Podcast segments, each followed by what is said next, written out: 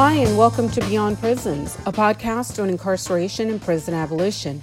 I'm one of your hosts, Kim Wilson. I am the mother of 3 adult children. I have 2 sons and a daughter, and both of my sons are currently sentenced to life in prison without the possibility of parole. Incarceration is painful for everyone, and I share my story with the hope that it will unsettle people and motivate them to organize and build non-carceral and healing communities. Brian and I love to do this work, and we're glad that so many people are listening and supporting the podcast by sharing it with friends and family and through their financial donations. You too can support Beyond Prisons by becoming a patron for $1, $5, $10, or $20 per month over on our Patreon page at patreon.com/Beyond Prisons. We're also on social media, on Twitter at Beyond_Prisons, on Facebook at facebook.com/Beyond Prisons Podcast, and on Instagram at Beyond Prisons, one word. And don't forget to rate, review, and subscribe to Beyond Prisons wherever you listen to podcasts. For this episode, Brian and I sat down with Dr. Sarah Tyson for a conversation about her work as a philosopher, anti-violence advocate, and prison educator. We explored the contradiction between anti-violence work and its reliance on a criminal punishment system, what it's like to do philosophy in prison, the importance of building relationships with people inside, and so much more. Sarah Tyson is Associate Professor of Philosophy and Affiliated Faculty of Women and Gender Studies at the University of Colorado Denver. Her research focuses on questions of authority, history, and exclusion, with a particular interest in voices that have been marginalized in the history of thinking. She has published essays in Death and Other Penalties, Philosophy in a Time of Mass Incarceration, Deconstructing the Death Penalty, Derrida's Seminars and a New Abolitionism, Feminist Philosophy Quarterly, Hypatia, Metaphilosophy, and Radical Philosophy Review. She edited with Joshua Hall Philosophy in Prison, The Love of Wisdom in the Age of Mass Incarceration. She recently published Where Are the Women? Why Expanding the Archive Makes Philosophy Better, which focuses on women in the history of philosophy and argues for engagement with thinkers not typically considered philosophers, including Sojourner Truth. We hope you enjoy this conversation. Thank you for having me. Really thrilled to have you, and it's long overdue. Just going to ask you to beginning to talk a little bit about who you are and the work that you do. Awesome. Thanks again for having me and for the opportunity to talk with you all. And so I am officially or professionally, I'm an associate professor of philosophy at the University of Colorado Denver, and I teach. I teach in philosophy, and I also teach in our Women and Gender Studies program. And then I also have a history of activism and being interested in teaching in prisons, but also anti-violence activism. And some of my philosophical work has been driven by my experiences with that anti-violence activism. And then when I started to regularly go into prisons to do things like read philosophy with people inside, I started to see how prisons worked. It was actually, this is making it sound more gradual than it was. The first time I went into a prison for a philosophy class, I was struck not only by, it was on death row, not only by what a terrible place this would be to die, but by what a terrible place it was for people to live. And I very quickly got caught up in the contradiction that so much anti-violence work depends on places like prisons and practices like policing to end violence, when prisons and policing are such sources of violence and such sites of violence. So that I had just finished my dissertation. It was about 6 months after I'd finished my dissertation, and I was supposed to be mining the dissertation and making my career and all these things. And I was in this class on death row in Tennessee, and I thought, I have to respond to what I'm seeing and what I'm experiencing philosophically. And so that opened up this whole new line of research and thinking for me, which you're not supposed to do 6 months after you finish your dissertation. You know, like that's like, you get counseled not to do that kind of thing. But it was a situation in which if I didn't start approaching it philosophically, it was just gonna get really messy really fast, and I wasn't gonna keep doing philosophy. You know, like it was either I dealt with this philosophically or I'm not sure what. It seemed like the only option. Yeah, could you? You know, I'd be curious to hear you talk a little bit more about that. If you can talk about some of the anti-violence work that you've done and some of the work you've done with philosophy in prison. Sure. So I had pretty straight ahead feminist interests in anti-violence work. So I would do things like bystander training at my university, and be interested in, I went to a Quaker school, and so there's a large discourse about anti-violence within Quaker communities, and I was very interested in this and would you know, sort of have this involvement with feminism in that way, where it's, you're doing things like supporting survivors or helping people learn how to intervene into things like interpersonal violence that occurs at parties or in intimate relationships. And when I began to go to prisons regularly, what struck me about things like a bystander training is I would often be in these trainings with people like campus police who had a gun strapped to them at an anti-violence training. And I started to think, this is sort of odd. I'm not sure what I think about this. And then when I started to get to know people inside, in deeper ways, and to, you know, build those relationships and have that community inside, it just really no longer that discourse of the state is the answer to the problem of interpersonal violence and domestic violence. That answer no longer held for me, and I could no longer think that feminist complicity with that kind of state violence was any sort of way out or any sort of address or any sort of answer. Mm-hmm.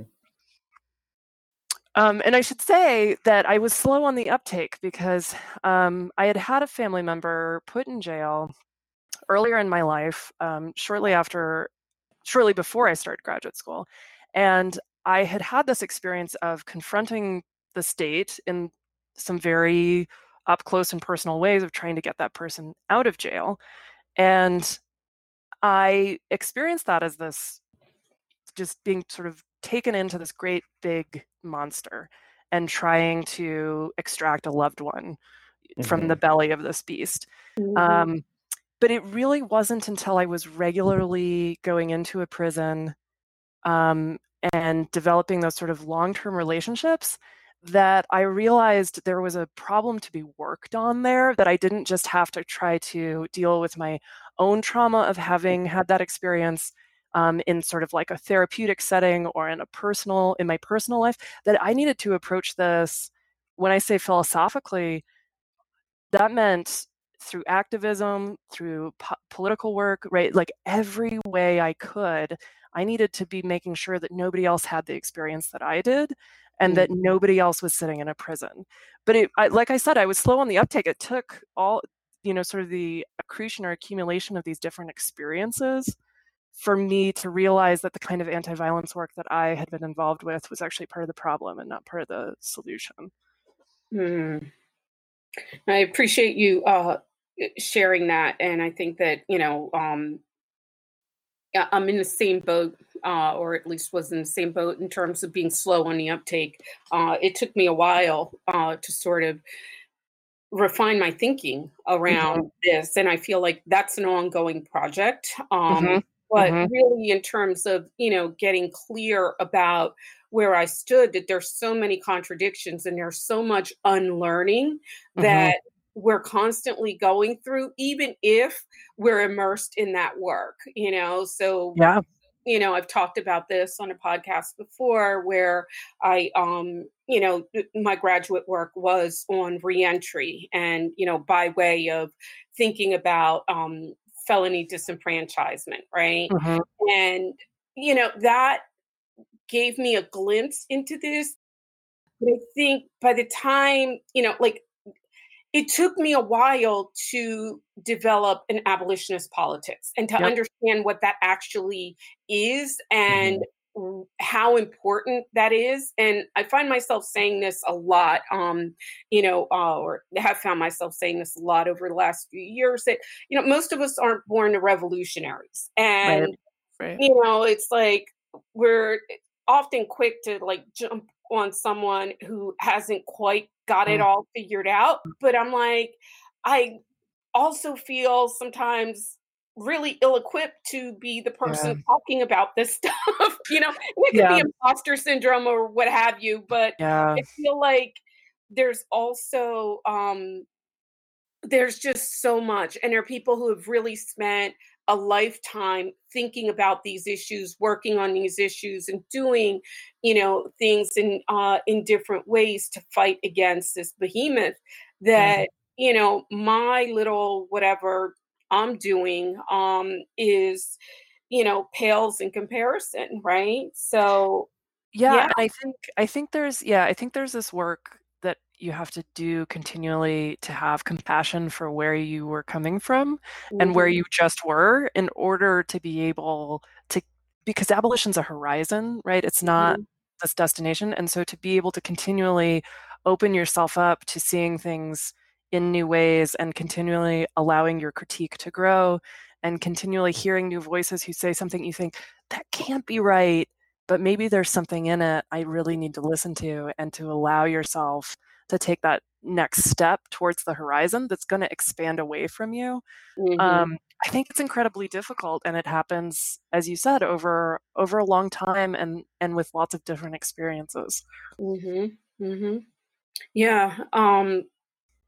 Something else that you said in describing, you know, your path toward, you know, the work that you wanted to be doing, that you are doing now, was a contradiction between, you know, anti-violence work on campus, you know, and the presence of the police in these trainings. And, mm-hmm. you know, yeah. So I want you to talk a little bit more about that. And, you know, maybe if you have thoughts about how we can challenge that, change it, you know, or move us closer to something where we don't always have to include campus police. I mean, mm-hmm. many people on campus are mandatory reporters, so we don't sure. get an option in terms of whether we access, you know, the mechanisms of the state. Right. And like, we're required to do that. So can you talk about, you know, like walking that line? And sure. Yeah. No, it's a really important set of questions I hear you asking. And I think one of the things, this is something that Alisa Bieria, who mm-hmm. was one of the founders of Communities Against Rape and Abuse in Seattle and has written a lot about both that, the work they have done, and then is an important contributor to Incite. She talks about seeing ourselves as capable of addressing the conflicts in our lives. And I think one of the things that happens when the police are present, or when we're told that what we have to do is call the police, is that we tend to think that they're the people who can handle the situation or the conflict or the structures that we're a part of. And I think if we begin to try to take back that sense that we're the people who can respond to the violence in our lives and the harm in our lives, and think together about what that means and how we want to be responding and what kind of community resources we have and what kind of community building we're going to need to do to be capable of addressing the harms that we see going on, the kinds of structures of violence that we have that are creating the substance of our lives, including the police, right? How are we going to organize our communities to be safe from the police, to be safe from intimate partner abuse, to be safe from, I think child sexual abuse is something that I've written on. I think it's something that particularly feeds on a culture of secrecy and silence around harms. Mm-hmm. And so how do we create communities that are totally intolerant of that kind of child abuse, that kind of harm towards children, that doesn't immediately engage in the state, because the state's response to child abuse is extremely punitive, extremely ineffective. And this is part of the reason that people don't report to the state. Mm-hmm. When it comes to being a mandatory reporter, which I also am in my capacity, I think there's one of the things that's troubling about that is the way that people can't come talk to a professor who they might find helpful in thinking through the issues they're dealing with, or a situation that they're in, or something that's happened to them before. They can't just come and talk to somebody, because you're immediately going to have to betray their confidence and go to somebody at the institution. Now, it might be the case that somebody you're talking to does want the institution to step in. And so I think being that conduit, I think that survivor self-determination is so important that I regularly offer myself up as that conduit. Do you need help accessing these services that are available through this institution? Mm-hmm. But I think a powerful move that you can also make is to say, if you think a conversation's coming, and I think, once you've had the conversation once, you can sort of see them coming when somebody sits down in your office, you can say, you know what, I'm a mandatory reporter, so anything you tell me, I'm going to have to pass on to somebody. But we could hypothetically talk about something that's happened, or we can talk about something that's happened to a friend of yours who's not a student here, and then I'm not required to report any of that. And we can kind of talk about what's going on. And I make clear what I can talk about is the philosophical issues that you're raising. Mm-hmm. That's right. Mm-hmm. What I'm trained in is philosophy. And so I can bring my knowledge and my experience in philosophy, and we can muck around in the guts of this thing philosophically together. And then you can make decisions, and I can lay out some ideas about what resources there are here, and you can make decisions about this hypothetical case, right? And so I think working around in that way, giving people a space where you can be somebody they can talk to, knowing the limits of your own expertise and what you can do.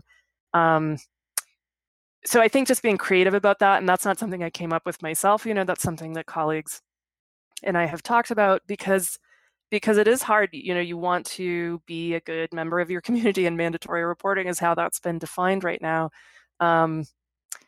And that's too bad. I understand why that's happened, because the desire for people to just brush things under the rug, it's sort of an institutional effort to not let issues get brushed under the rug. But the thing that happens over and over again is that survivor self-determination gets abridged, and people can't make decisions about their own lives. And that kind of loss of ability to make decisions is a hallmark of many interpersonal harms. And to mm-hmm. then be another agent of that is just a huge problem. And so I think, mm-hmm. You have to kind of pregame with yourself. How can I work around that to make sure somebody's getting what they need? Mm-hmm. Mm-hmm. Yeah, I really appreciate that. And it raises something that I wanted to bring up with you as well. It's a little bit of a transition, but I think it touches on some of the things you're talking about here. Referring back to a paper that you were co-author on, Feminism and the Carceral State, the Gender Responsive Justice, Community Accountability, and the Epistemology of Anti-Violence. Mm-hmm. One of the struggles, I think, in abolitionist organizing, or even just talking about abolitionist ideas that we've talked about a lot on this show, and that pretty much anybody should know who's been engaged in this space, is the kind of resistance that you face from people when you talk about a world without prisons, or when you try to sort of challenge those ideas. And for me, I think some of the most frustrating resistance is the perspective that you get from people that are like sort of closer to you in this space. So I'm thinking of like reform-minded liberals, or in the example that you use in this paper, the gender responsive justice movement that is interested in change and reform, but you know, there is that, there's a step missing there, right? And I think, you know, you had a great discussion in the paper about the power of dominant epistemology and the gulf between those who are in a place to question the dominant epistemology and those who are not. And I'm wondering if you can just talk a little bit about that gulf. And in particular, you know, getting back to some of what you were just talking about, the importance of locating state violence in that analysis and the presence of state violence in like the everyday lives of the people leading that work. Because I think that's pinpointing like a core difference between reformist and abolitionist frameworks that's worth pointing out. And I think can be both obvious and kind of like subtle at the same time. Sure. Great. Yeah. Thank you. And thanks for reading the piece. One thing that I found remarkable when Brady Heiner and I started doing the research on that article, or we were, you know, sort of in the midst of it, is that some of the people who are the biggest advocates of gender responsive justice had abolitionist leanings early on in the 90s, were saying things like we should abolish prisons, or we should at least begin to think about abolishing prisons by abolishing women's prisons. They were saying these very radical things coming out of their desire to think about women's experiences of incarceration. And then, you know, you sort of check in 15 years later, or see what they're doing 20 years later, and they're helping design ways of surveilling and monitoring and imprisoning women for the state of California, for instance. Mm-hmm. And so how does that happen? How does somebody go from thinking we need to abolish prisons to, you know, basically getting a grant to help design a better prison? So an extremely reformist view. Right. And one of the things we noticed is that people who stayed close to the experiences of state violence, either because that's where they live or because they were really good at listening to people who live close to state violence. And so I'm thinking here about Beth Ritchie's work of interviewing women who are in jail on Rikers Island. So folks who either live close to state violence or make sure that they stay in close communication and are listening to people who are living close to state violence, sort of in the everyday quotidian existence of state violence, couldn't make that kind of transformation to a reformist view, right? Their abolitionism deepens, or they become just increasingly suspicious and critical of imprisonment, incarceration, you know, sort of advanced and extenuated ways of surveilling people and the state inflicting violence in their lives. So I think it really matters if you're living with police violence in your community, if you're experiencing that sort of surveillance every day, then it is harder theoretically and academically to dismiss it and to not let it be part of your analysis. But then I think there are methodological commitments you can make if that's not your everyday experience, to not let that just sort of go away or fade away. Because one of the tricks, I think, of state violence is that for some people, it just isn't part of their everyday. Right.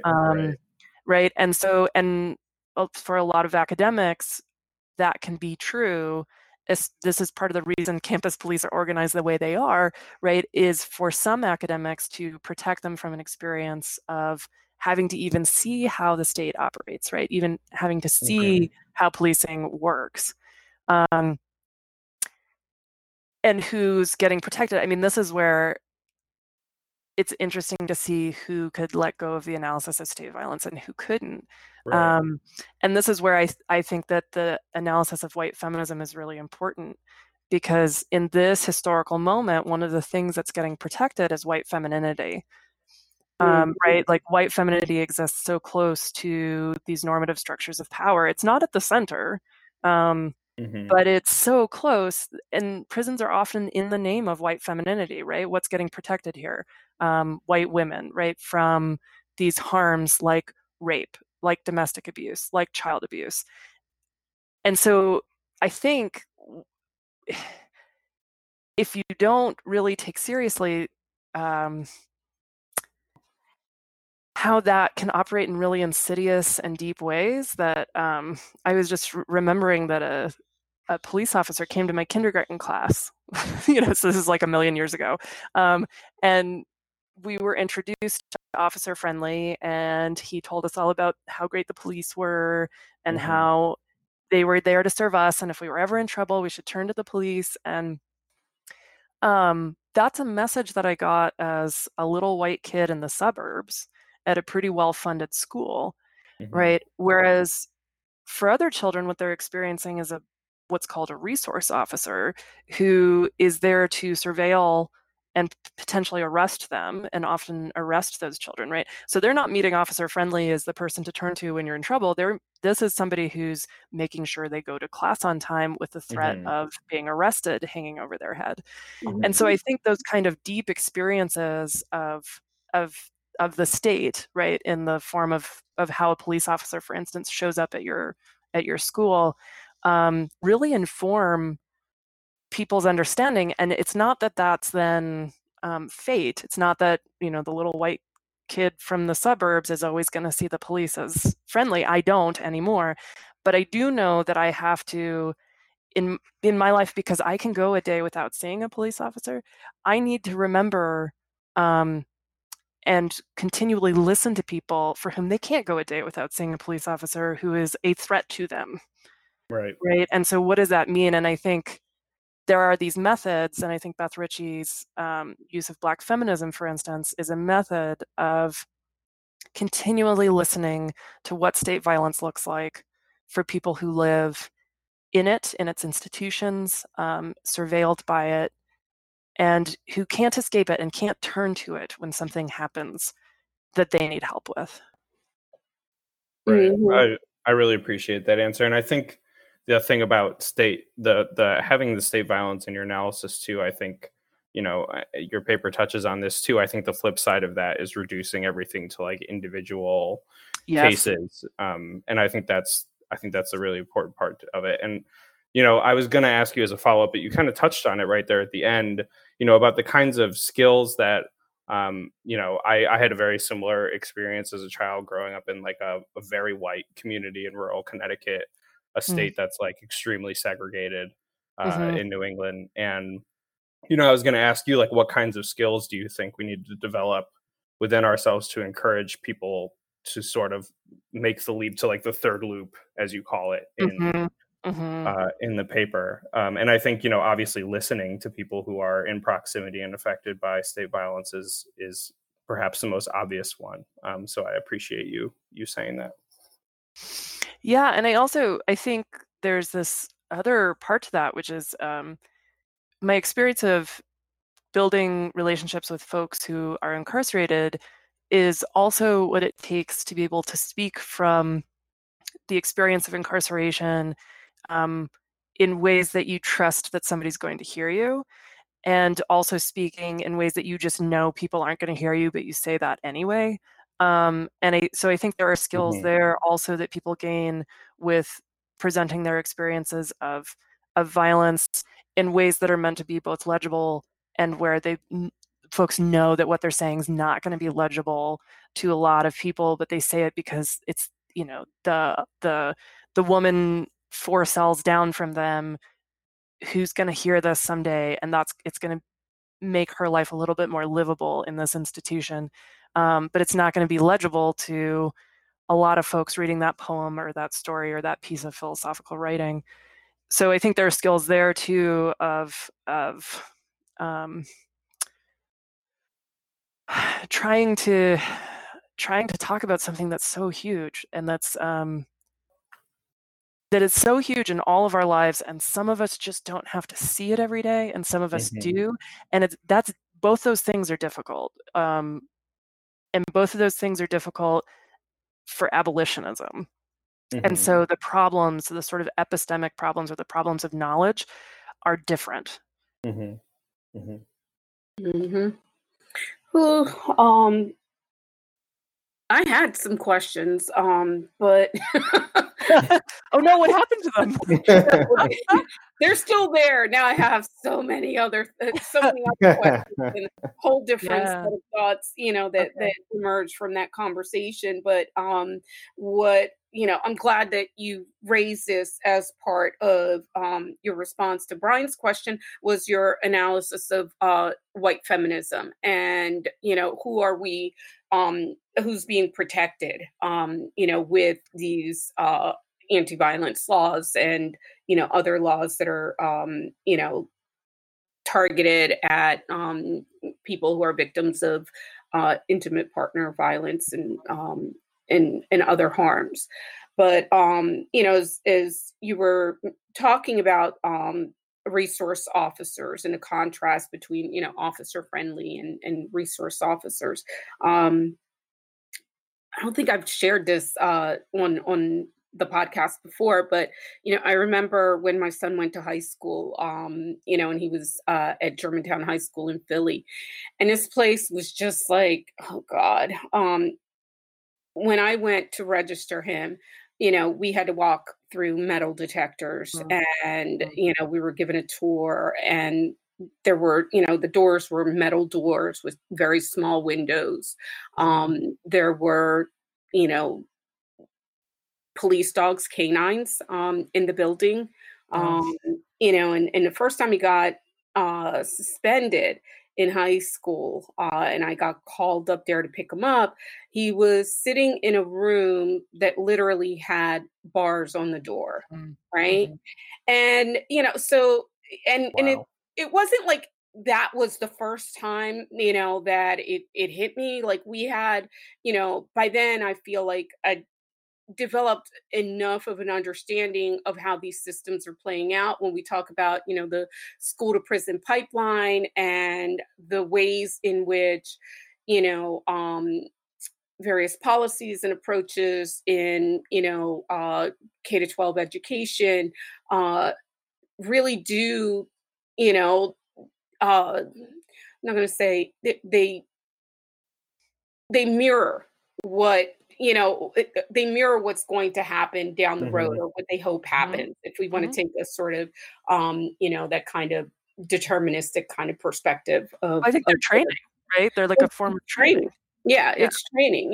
So it's like the yard was as bare as it could be, with just like barbed wire fencing all around and what have you. So it's like this, in so many ways, the architecture and design of schools, which are supposed to be for children, mirrored, prisons or prison-like institutions. And I'm not saying that, schools are prisons, but they do behave in carceral ways, and they do take on these strategies of that are being deployed in other areas.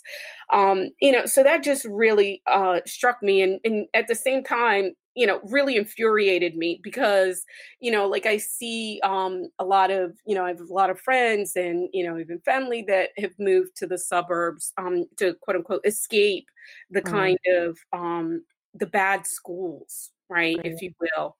Right. And, the police and other law enforcement, those are the people that they get their career day speech from at school, right? Like, you want to be a police officer. This is a good thing for you. Right. And less of a question there, but just, reflecting back on, the things that you raised, which I think are also really important part of the broader conversation. But, to pivot and take this in a different direction. And I read the piece that Brian talked about, but the one that I'd like to discuss is an earlier piece, your 2014 piece called Experiments in Responsibility, Pocket Parks, Radical Anti-Violence Work and a Social Ontology of Safety. And, what I appreciate about what you said in that piece, or your analysis in that piece, is the component of, residency restrictions and what these things do to people with criminal histories, particularly in terms of where people with sexual violence histories get to live, right? And I'd like you to talk a little bit about, a little bit about that piece, if that's not putting you on the spot. No, sure. Yeah. I mean, I was driven to think about, to write that piece by thinking about things like residency restrictions, because there's a logic there. The logic, I think, that is in something like having people register as sex offenders after they've served time is the thought that if the state keeps track of those people, then they can't do more harm after they're out of prison.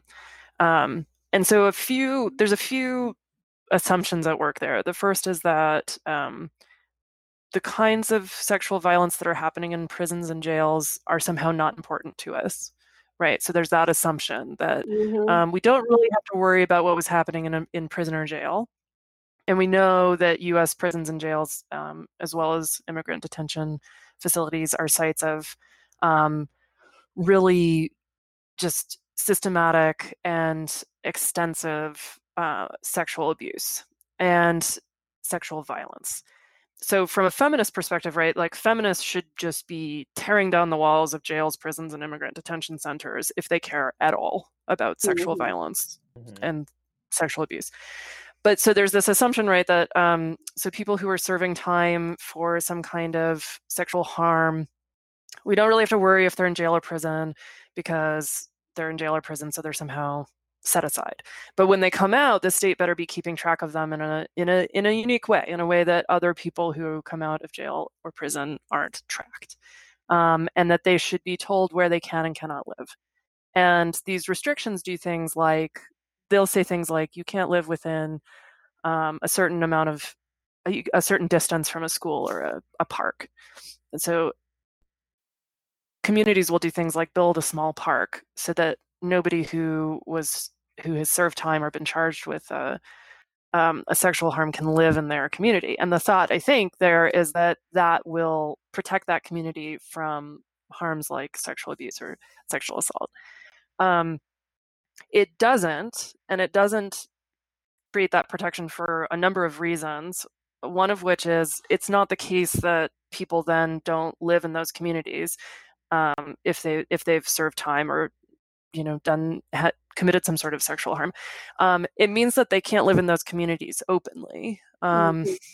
So we will see people be forced into homelessness because they can't find a place to live in a city. And so they will who knows where they are living.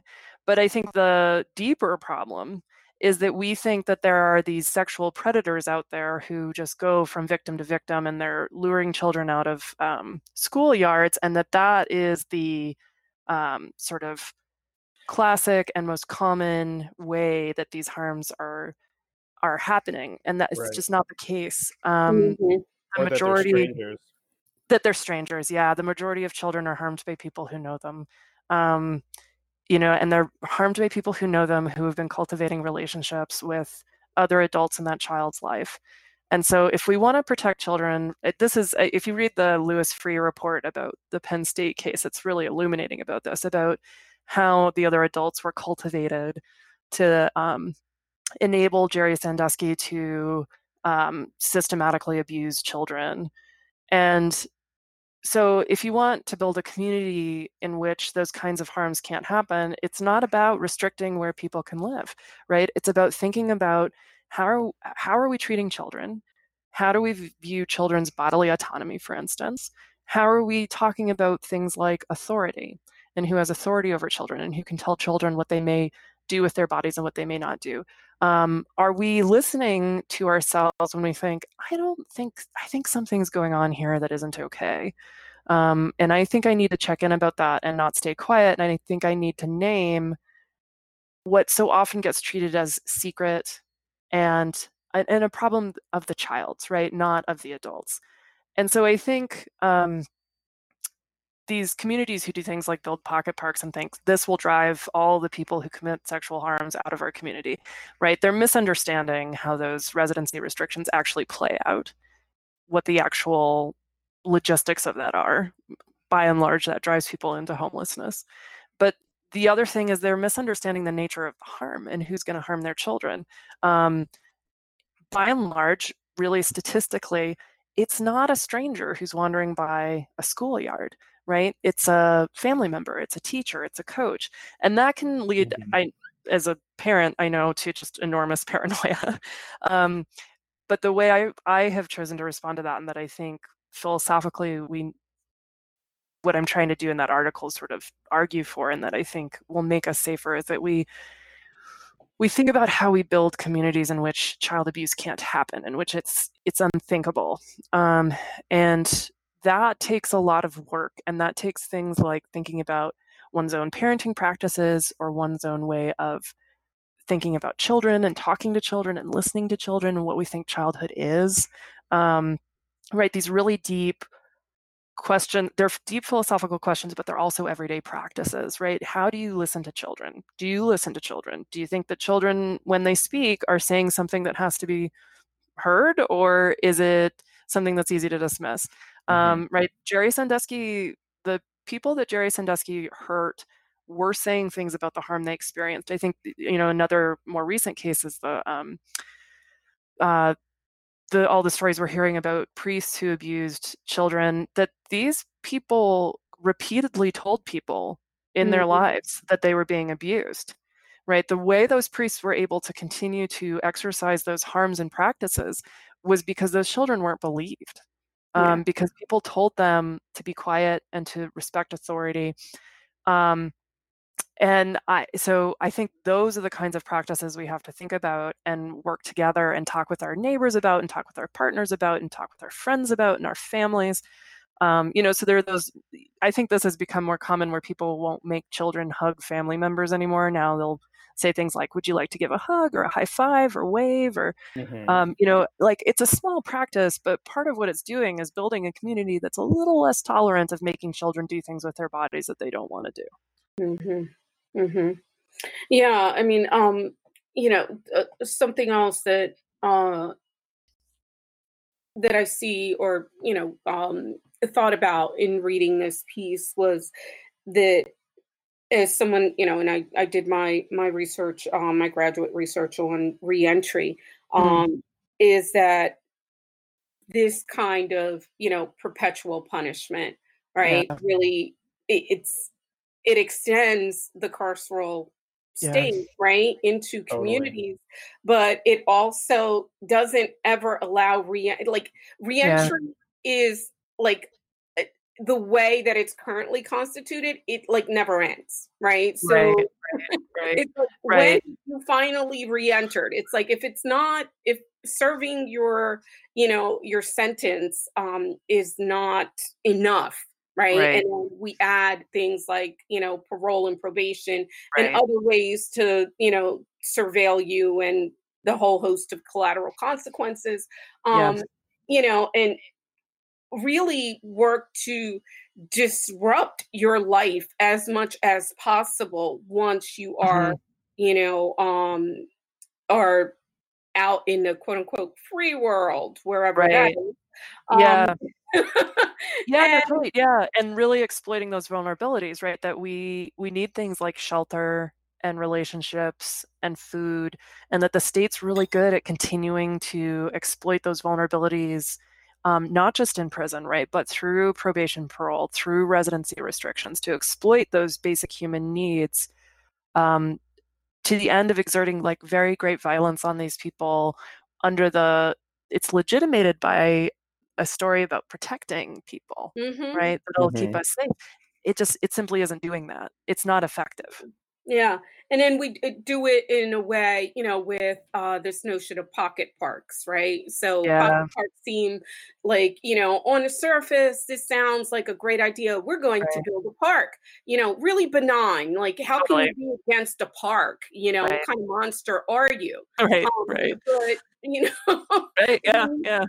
when you start unpacking this, that and I know in the article you said something about, some of the smaller ones were like 1,000 square feet, which is nothing. It's tiny, it's like It's nothing. That's not even a dog run. Like, what is that? Yeah. So I mean, it's my house, you know, like let's not, you know, my house is I was just thinking the same thing. You know, we're talking about building, you know, a green space, but a green space for a community where it's like, you know, where the goal is really so fucked up, you know, to prohibit people. And I'm not so sure. I mean, I know you're a nicer human being than I am. So you're giving them the benefit of the doubt in terms of understanding, you know, the impact of this, you know, of these actions and strategies that they're implementing. But I feel like, you know, if the only reason you're willing to put a park up in your community is so that you can exclude a particular class or category of people, right? Like you've already revealed, you know, something about who you are and what your beliefs are, you know, regarding notions of community and, you know, safety and whatever else, right? Because it's only about your perceived safety and not everyone's perceived safety. It's not about all, it's about your own personal safety. Well, and that's this is, I think, the lie, right? Is that somehow if you exploit other people's vulnerability, you will be less vulnerable. Mm-hmm. What's tricky is that for some people that's true, right? That's actually working for some people. Mm-hmm. That kind of exploitation, that kind of offloading of vulnerability onto other people is working. What I think the lie you have to tell yourself is that that's okay. Yeah. Right? That's the part where I think I get that people, this is the feminist part, right, of my analysis is that people are right to not want sexual violence and sexual abuse to be happening in their lives and in their communities. They're totally right to desire that. The lie is that these forms of state violence are going to make that happen. What it can do really quite effectively is displace it, right? So some people don't have to be up against some forms of violence every day. Mm-hmm. But that's just a displacement, what community accountability theorists call a dislocation, right? We're just locating it somewhere else, mm-hmm. but we're not actually dealing with the structures that allow that violence to flourish. Mm-hmm. And the other thing we're doing is allowing a lot of violence to happen unseen within communities. Yep. Yeah. Yeah. So we're okay if, you know, people who've caused harm move somewhere else. It doesn't matter where, you know. Yeah. But, no. And if they're like freezing to death in cold winters. Yeah. Like it doesn't matter if, you know, where they go or what happens to them, as long as they're not here and we get to, you know, preserve our property values and, you know, our own little notions of safety and what have you. You know, in this piece, and this is, I think, really important, you help frame the argument in terms of Judith Butler's work on precarity and vulnerability. And you talk about Generation Five as well, which takes a transformative justice approach to eliminating childhood sexual abuse in 5 generations. You know, and you talk about these two things with regards to pocket parks. And I'd love for you to say a little bit about, you know, Butler's work on precarity and vulnerability and how you found the work of Generation Five useful. Yeah, thank you for that question. So Butler's analysis of vulnerability, the way that she's looking at the way that some populations have to bear this burden of the exploitation of their vulnerability in the name of safety of others, I think is really helpful. It shows these dynamics, and she's interested in things like responses to terrorism, the way the US state responded to 9/11, and the way that some lives are grievable, right? So people who died in the towers on 9/11 are grievable. People who then died in the Iraq conflict after the US invasion, not grievable. And this is a gross simplification of her argument, but the way that she's showing how vulnerability, a response to being shown to be vulnerable, right? That US citizens can be killed in US territory, and to respond to that by killing a whole lot of people somewhere else, as an attempt not just to respond to, but to prevent further vulnerability. Her analysis, I think, really vividly shows that dynamic in nuanced ways, in ways that allow us to begin to think about where else that might be happening. And then Generation Five, it struck me, is building, as you said, they want to end child sexual abuse within 5 generations. And they think the way to do that is through a transformative justice approach that doesn't seek to punish wrongdoers with the hope of exploiting their vulnerability until they are incapable of committing harms, but rather to see how it was that harms were possible within that community in the first place, right? Like what made it possible, for instance, for Jerry Sandusky to operate in that Penn State situation for so long? It's not that Jerry Sandusky doesn't have responsibility in that situation and shouldn't be held accountable. It's that the analysis can't stop there, and that individualizing that person who committed harm and saying, oh, this is just one bad apple in a situation that's otherwise just and fine, is going to lead us away from understanding how it is that these harms occur, and that these harms occur through structures that we are all imbricated, we're all involved in. And Generation Five really asks us to take ourselves seriously as participants in those structures. And because we're participants in those structures, that also means that we can change them. But we can only do that together, right? Like, we need friends, and we need to be building our analysis with friends. And this is something that Communities Against Rape and Abuse, another transformative justice organization that I mentioned earlier, they talk about, that you have to build your analysis together. Not everybody's going to start from the same place. And Kim, you mentioned this earlier about talking to folks who are kind of not there with prison abolition. And if you think your job there, and somebody who's sort of like, well, I don't know, I think maybe we need prisons, right? If you think your job there is to convince them that we don't need prisons, right? That's a way to approach it, but it's probably not going to work. But if you think, okay, something's going on with this person's analysis of harm, that prisons somehow represent an answer to it. What if we talked about that analysis? What if we got together about, so how do you think child sexual abuse happens? And let's talk about the ingredients of it, and how a child comes to be harmed in that way within a community. And it's a community structure that makes that possible. Then I think, then you start, your analysis might change because of their understanding. But they might also begin to see that prisons are not going to do much to change those structures, right? They're going to leave them largely intact, with some people feeling like maybe something happened that was helpful, but largely the underlying structures and practices of exploiting vulnerability are going to be still in place. Yeah, I appreciate that a lot. And I think, something that brought to mind, from your other piece, not to be ping-ponging back and forth too much, is the concept of conflict theft. And I think I think in this situation, like, for me, it seems like a very, like, ripe opportunity to arrest any potential for transformation in a situation like that.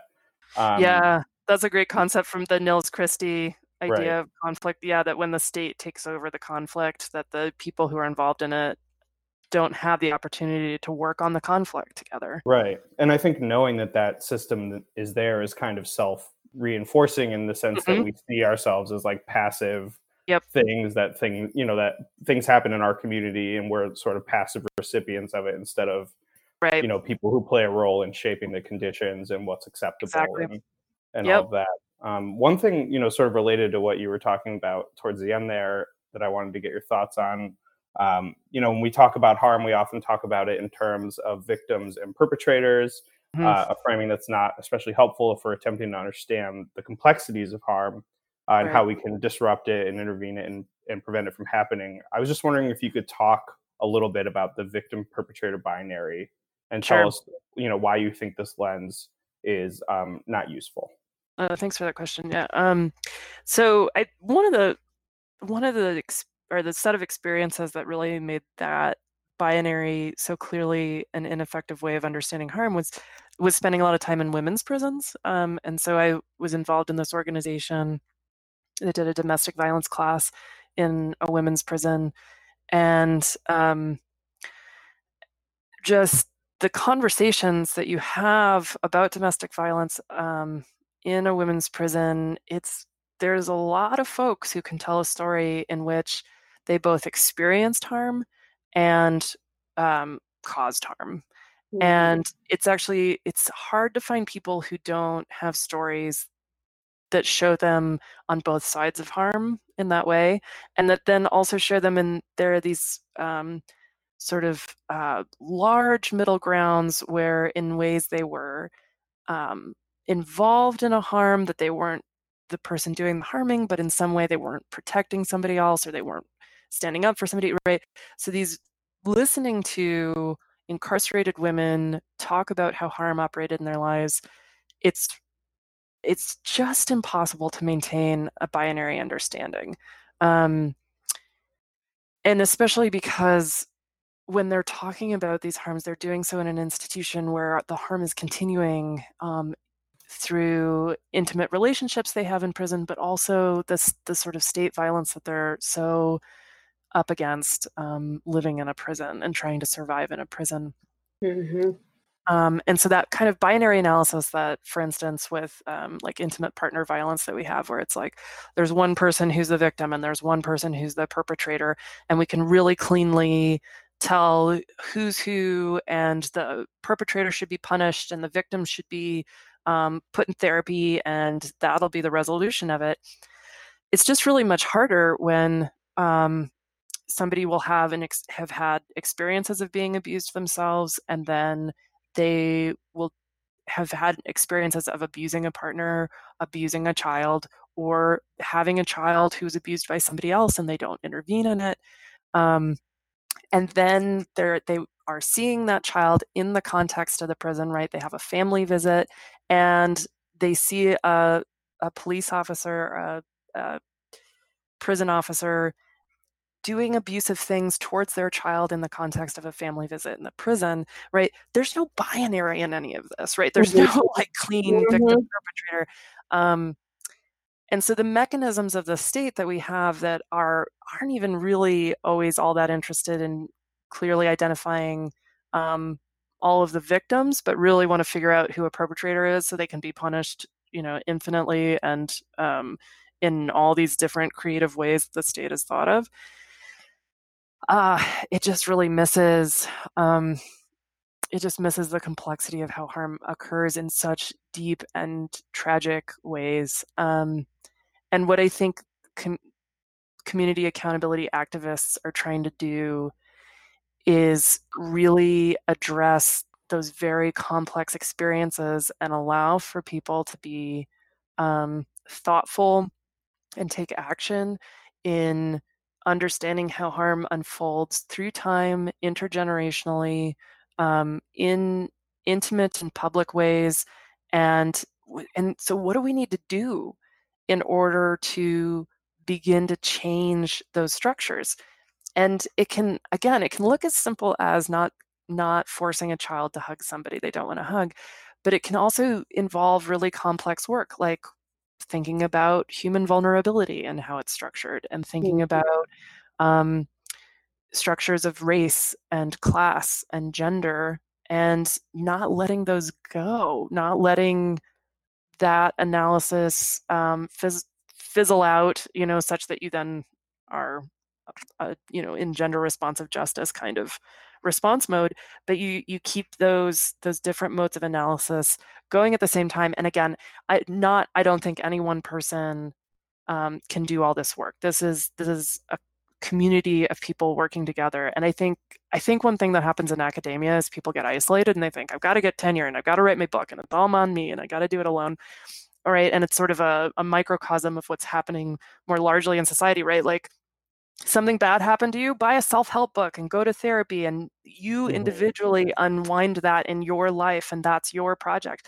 No, these are community projects. We got to be working on this together and finding ways to listen to each other and kind of build those new structures when it looks impossible, right? When it looks like prisons are going to be here forever, they're not. We can undo this.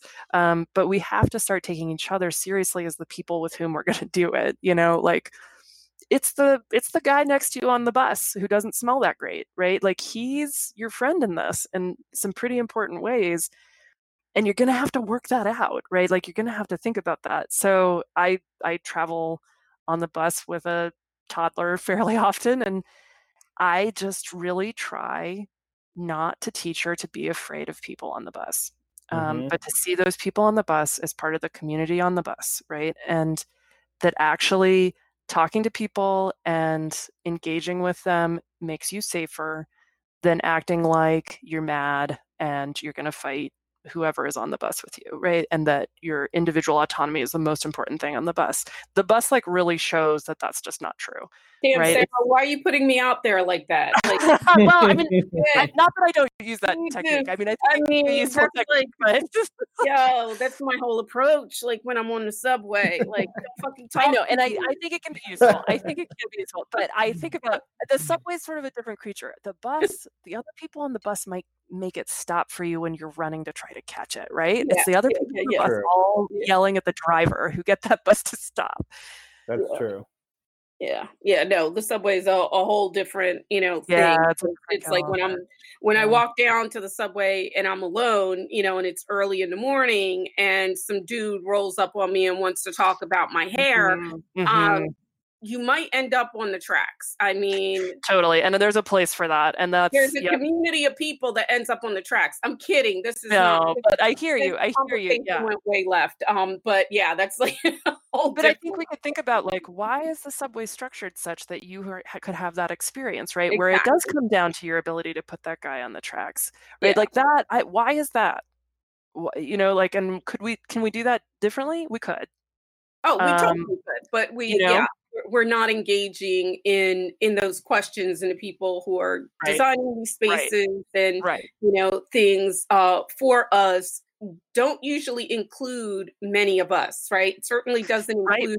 I can't remember, you know, any kind of city, you know, meeting or planning commission meeting that included philosophers, right? Like where these folks, not in our professional capacity, right? Like, you know, I mean, but yeah, I mean, even outside of that, I mean, it's like it's just not in the last 15, 20 years or so. But anyway, but I also think in that experience that you described, there's also something to be talked about the fetishization of Black women's hair, right? Like, like we're going to have to undo that too for you to write the subject. There's a whole lot of undoing stuff, and you know, and just the idea that you can approach or should approach a woman, and you're using the guise of, well, I'm paying you a compliment. Well, you know what? It's like 7 a.m. in the fucking morning. I'm not awake. I'm tired. My back hurts. My feet hurt. I have papers to grade or whatever it is that I'm doing. You know, I have to go to a meeting that I really don't feel like going to and all this stuff. And then here you come along with bad breath and nasty cologne, and you want to talk. Like, fuck out of here, man. Go, keep moving. Yeah. Yep. And so how do we change that? Why is there this expectation about women that at 7 a.m. on the subway, you're going to be like totally into having that conversation? Yeah. You have to work it out. We also need to make space for people to express that anger and not just, you know. We don't have to engage certain people. I wasn't meaning to derail, and no pun intended, the conversation. But I think you're right about that sort of like, but we do have to deal with the situation as it is right now. And so I think like, you know, knowing how to throw somebody on the tracks, I mean, or just throw them over your shoulder is important too, right? Like, because that's the situation we're in. And so to not be naive about that, totally. I take your point. Yeah. No, something you said real quick, because I want to respect your time here.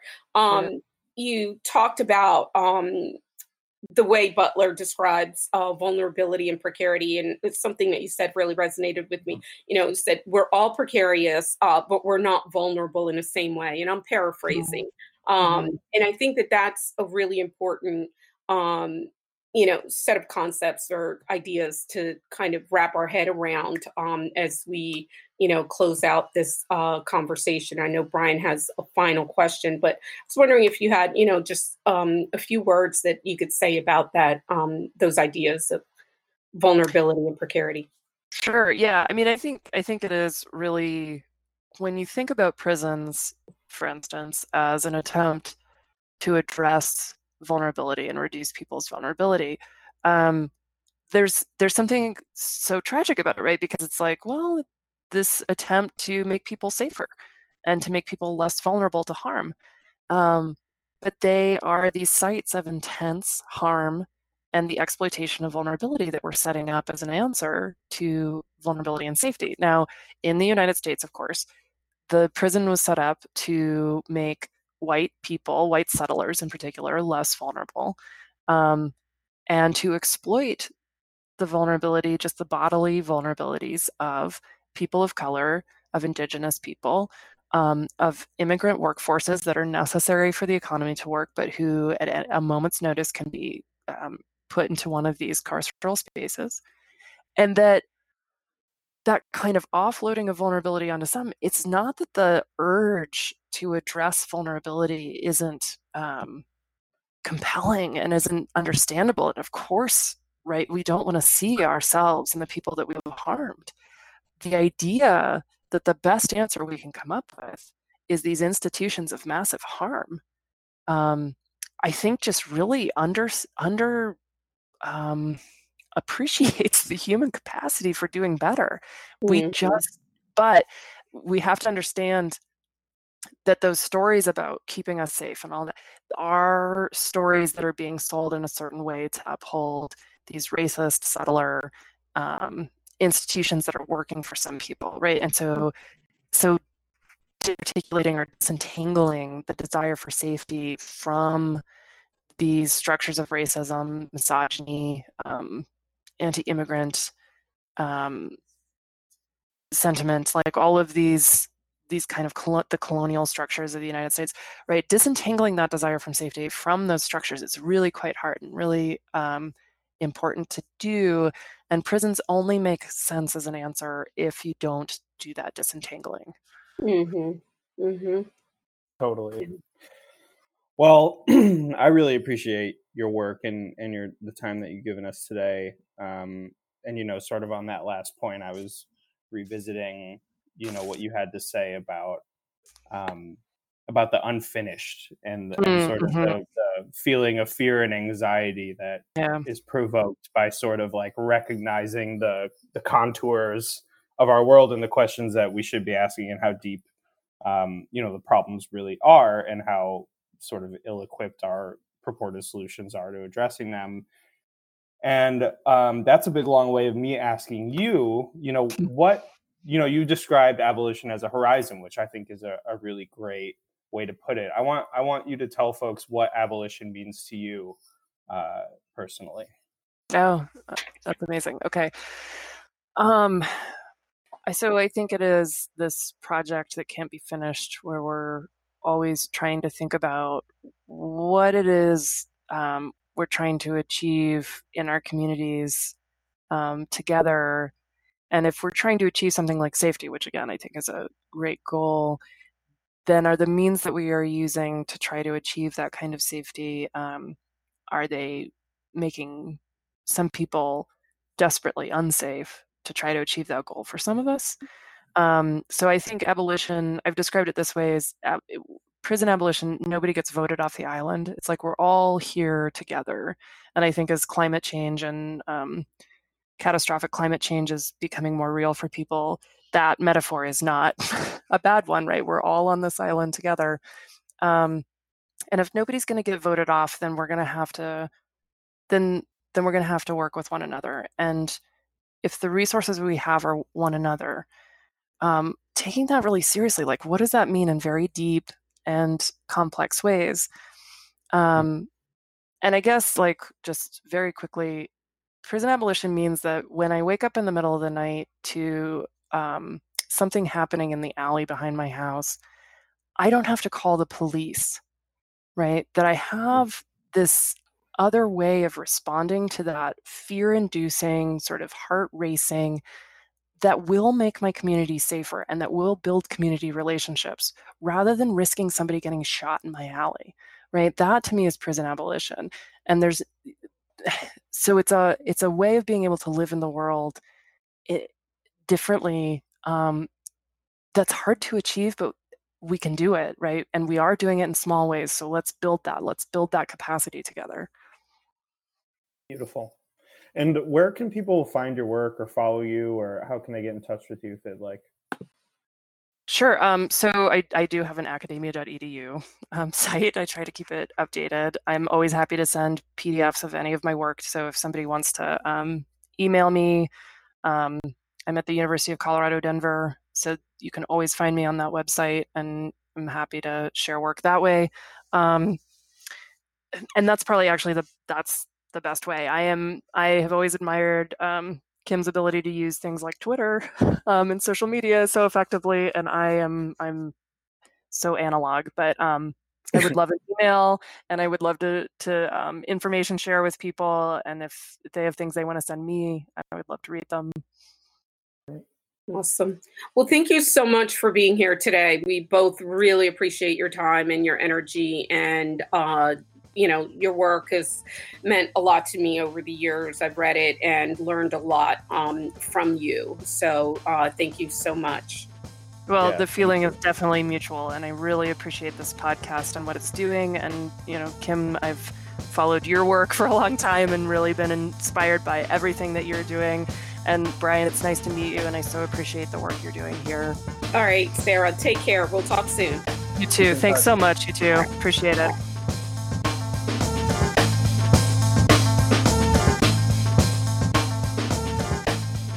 Thank you for listening to Beyond Prisons. If you like this episode, head over to iTunes, Stitcher, Spotify, or wherever you listen to podcasts, and rate, review, and subscribe to Beyond Prisons.